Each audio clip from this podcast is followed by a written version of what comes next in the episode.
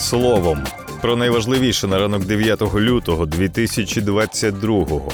Про заметіль 2022 від Збройних сил України. Про войовничі заяви Олександра Лукашенка на нашу адресу. Про місце України у низці світових рейтингів за останні сім років. А також про підсумки дорожнього будівництва в країні за областями і в кілометрах. Головні новини та аналітика від слово і діло. 8 лютого в Україні стартували командно-штабні навчання за метіль 2022 Про це інформує прес-служба Генштабу Збройних сил України. Навчання є плановим заходом у рамках загальної інтенсивної програми підготовки військ. Загалом у 2021 році Збройні сили України провели майже 5 тисяч заходів бойової підготовки. З них 70 командно-штабних із залученням військ та понад 2,5 тисячі тактико-спеціальних навчань різних видів. Головною метою навчань за метіль 2022 є набуття і нарощування оперативних спроможностей органів військового управління, військових частин і підрозділів збройних сил України, інших складових сил безпеки та оборони держави здійснювати управління військами силами в ході ведення оборонних дій у кризовому районі.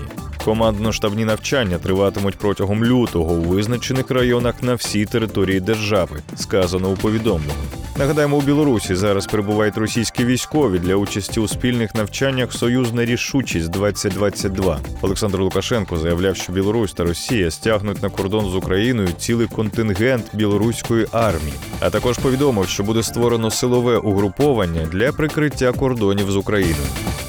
До речі, останніми місяцями у своїх публічних виступах та інтерв'ю Лукашенко дедалі частіше погрожує НАТО, європейським державам та Україні відкритою війною. При цьому в останньому спілкуванні з пропагандистськими медіа Кремля Лукашенко відверто став на сторону Росії та пригрозив, що Мінськ буде на боці Москви у разі військових дій між Росією та Україною. Лукашенко обіцяє не лише військову підтримку, але й погрожує Києву економічними наслідками. Мовляв, у разі можливої великої війни Білорусь ще й припинить експорт своєї електроенергії та паливно-мастильних матеріалів на території України. Криза у відносинах з українською владою в режиму Лукашенка розпочалася із подій серпня 2020 року.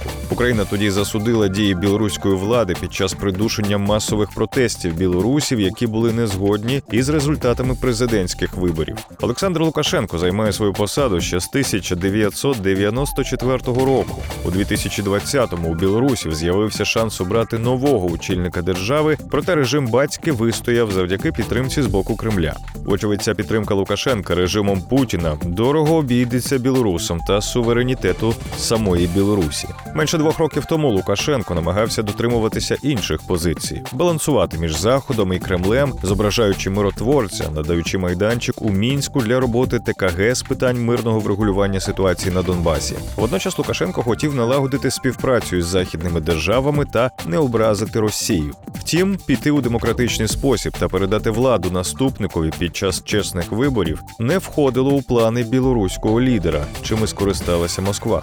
Передусім, в союзі з Росією Білорусь створює додатковий військовий тиск на Україну, адже йдеться про більше тисячі кілометрів спільного кордону на півночі нашої держави. І Білорусь вже стала плацдармом для російської армії та може використовуватися для додаткової логістики у разі широкомасштабного наступу. Фактично, територія Білорусі може бути надана для безперешкодного проходу російським військам до кордонів з Україною. Чому такі войовничі заяви самопроголошеного президента Білорусі з'явилися саме зараз? Якою насправді може бути участь білорусів у можливій війні, та які сценарії подальших відносин між Україною та Білоруссю можна передбачити? Про це читайте в авторській колонці Олександра Радчука на порталі Слово і діло.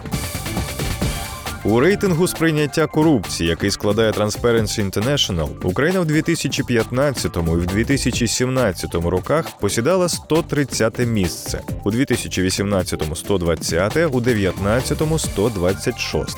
Прорив стався у 2020 році, за підсумками якого Україна піднялася на 117 рядок. Та за минулий рік прогресу не було. Ми посіли 122. У звіті організації йдеться про те, що в Україні спостерігається застій у боротьбі з корупцією.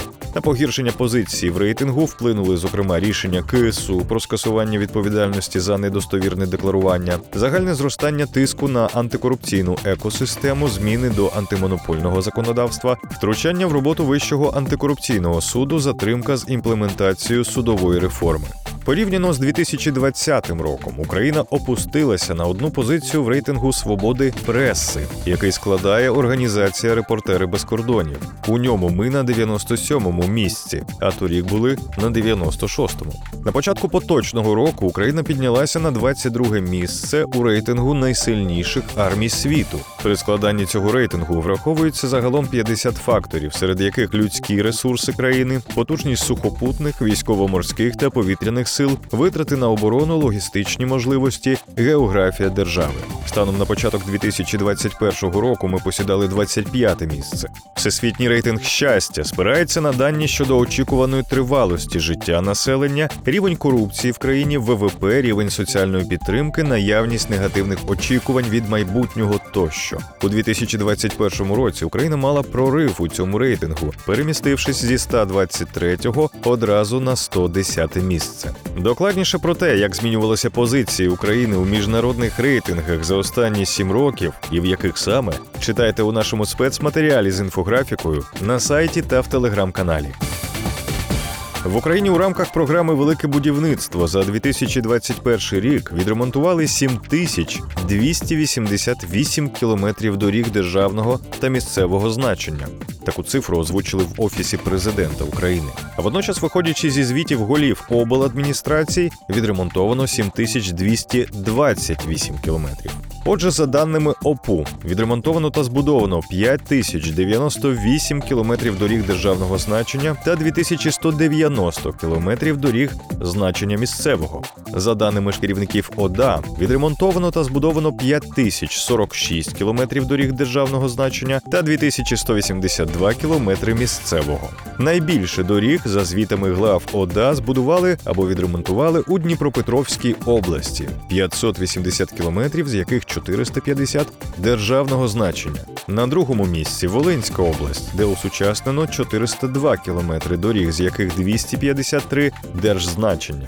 Майже однакову довжину доріг близько 350 кілометрів було зроблено у Чернігівській, Вінницькій, Хмельницькій, Запорізькій та Київській областях. Трохи більше відремонтували чи збудували у Сумській та Черкаській. У Донецькій області відремонтували та збудували 161 кілометр доріг, 101 кілометр державного значення, 60 місцевого. Найменше доріг минулого року зробили у Чернівецькій області 106 кілометрів. Детальну інформацію про те, що було зроблено в Україні протягом 2021 року в плані дорожнього будівництва, ми зібрали для вас в одній зручній інфографіці на нашому сайті. Ну а ті загублені 60 кілометрів, на які не співпадають звіти офісу президента і голів обладміністрації, ми обов'язково знайдемо і розкажемо, де вони були.